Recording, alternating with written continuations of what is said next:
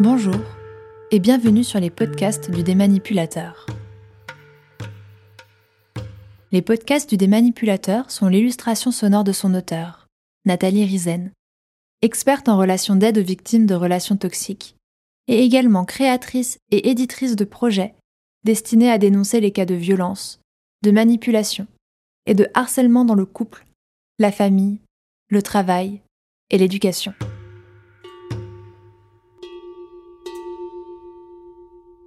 La relation toxique est une relation de dominant à dominé, de sujet à objet, dans laquelle l'un va demander à l'autre d'abdiquer sur certains aspects de sa personnalité, dans le seul but de lui nuire, de le dévaloriser, de l'humilier, voire même de le détruire. Nathalie tient à préciser que les victimes de relations toxiques restent majoritairement des femmes, compte tenu de l'historicité même du féminin dans notre société. Pourtant, de plus en plus d'hommes consultent aujourd'hui pour témoigner de leurs souffrances et mettre en lumière les violences subies. Les relations toxiques s'installent de manière insidieuse et se traduisent par des agressions quotidiennes et répétées. La relation toxique peut débuter par un reproche, une remarque, une phrase anodine en sous-jacent d'une tentative de manipulation, de dévalorisation, d'humiliation et de prise de pouvoir. Ce podcast est dédié à la Journée internationale pour l'élimination des violences faites à l'égard des femmes. Le terme violence à l'égard des femmes désigne tout acte de violence dirigé contre le sexe féminin et causant ou pouvant causer aux femmes un préjudice ou des souffrances physiques, sexuelles ou psychologiques, y compris la menace de tels actes, la contrainte ou la privation arbitraire de liberté, que ce soit dans la vie publique ou dans la vie privée.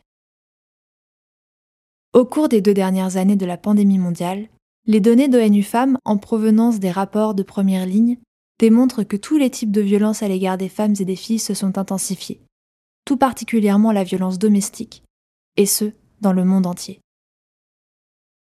Dans plusieurs pays, les appels d'aide dirigés vers les services d'assistance ont quintuplé.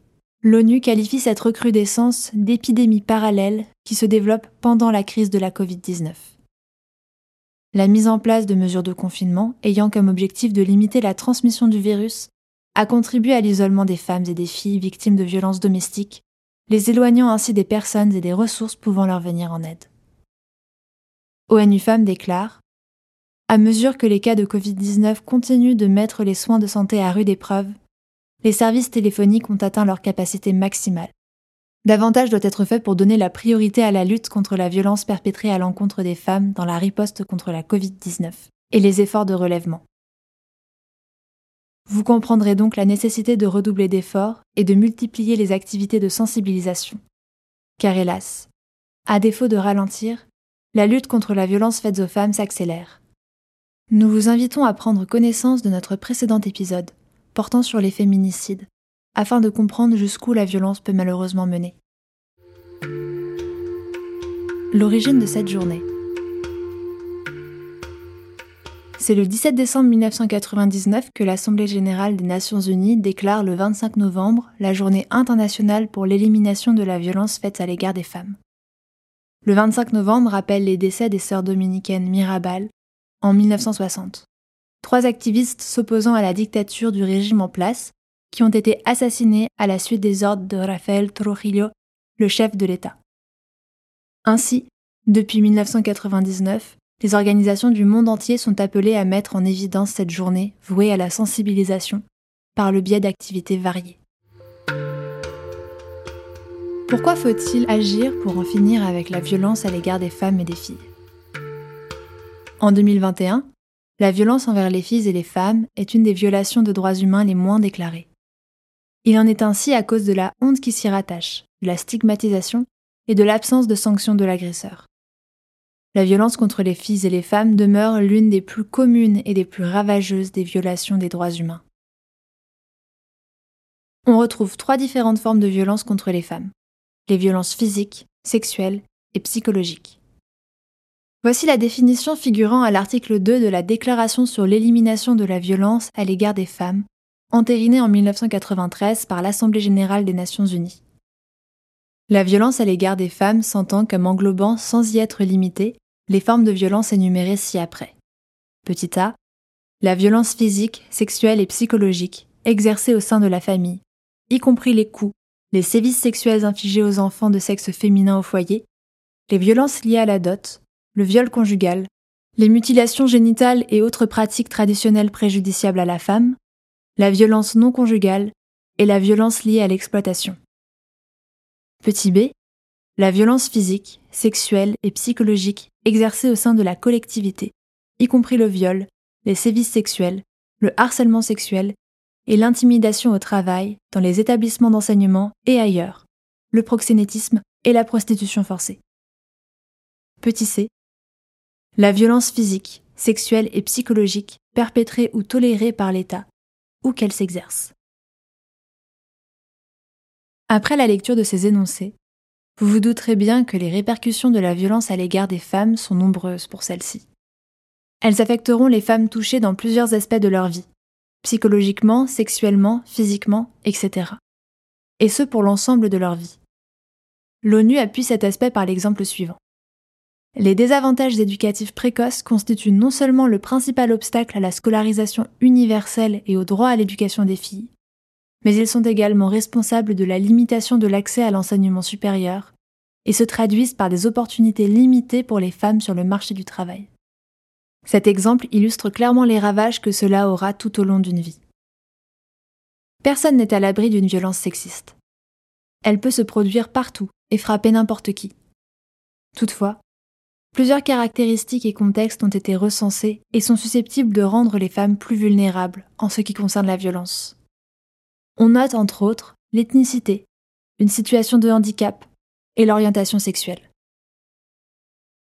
Plusieurs contextes ont également été rapportés, comme les crises humanitaires, les situations de guerre et de conflit, ainsi que ce qui s'ensuit, l'après-conflit. Concrètement, qu'est-ce que je peux faire? Après toutes ces informations, vous vous sentez submergé et vous vous demandez comment vous pouvez concrètement aider et agir contre la violence faite aux femmes. Voici donc quatre manières par lesquelles vous pouvez contribuer pour améliorer la situation. Petit 1 écouter, croire et supporter les victimes. Les victimes gardent souvent le silence par honte. Alors si quelqu'une prend son courage à deux mains et se confie à vous, accueillez-la à bras ouverts et soyez là pour elle. Surtout, ne blâmez pas la victime, ou n'essayez pas de l'interroger pour comprendre pourquoi elle n'a pas quitté la situation. Ses propos sont valides. Soyez bienveillant et accueillez ce qu'elle a à vous dire. Petit 2. Inspirer la nouvelle génération. Il faut montrer l'exemple aux nouvelles générations. C'est de cette façon que nous créerons un monde meilleur. Que ce soit auprès de vos enfants, de vos neveux, nièces, etc.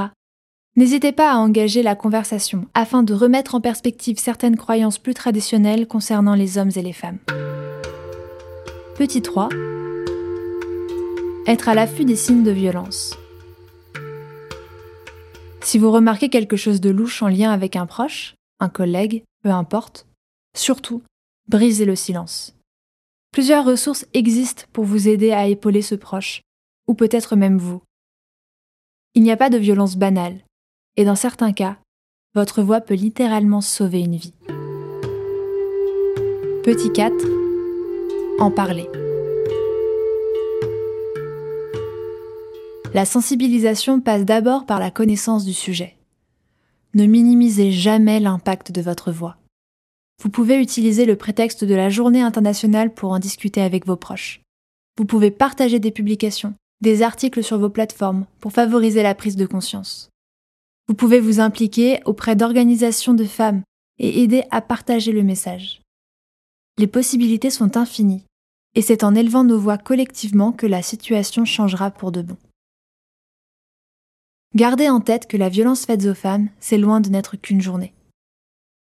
Dans son ouvrage Dis maman, raconte-moi mon histoire, violence post-séparation et instrumentalisation de l'enfant, disponible sur payo.ch et amazon.fr, Nathalie nous explique comment elle se tient aux côtés des victimes de relations toxiques et de violences psychologiques, économiques, parentales, familiales, professionnelles, sexuelles, sociales et physiques pour faire entendre leur détresse,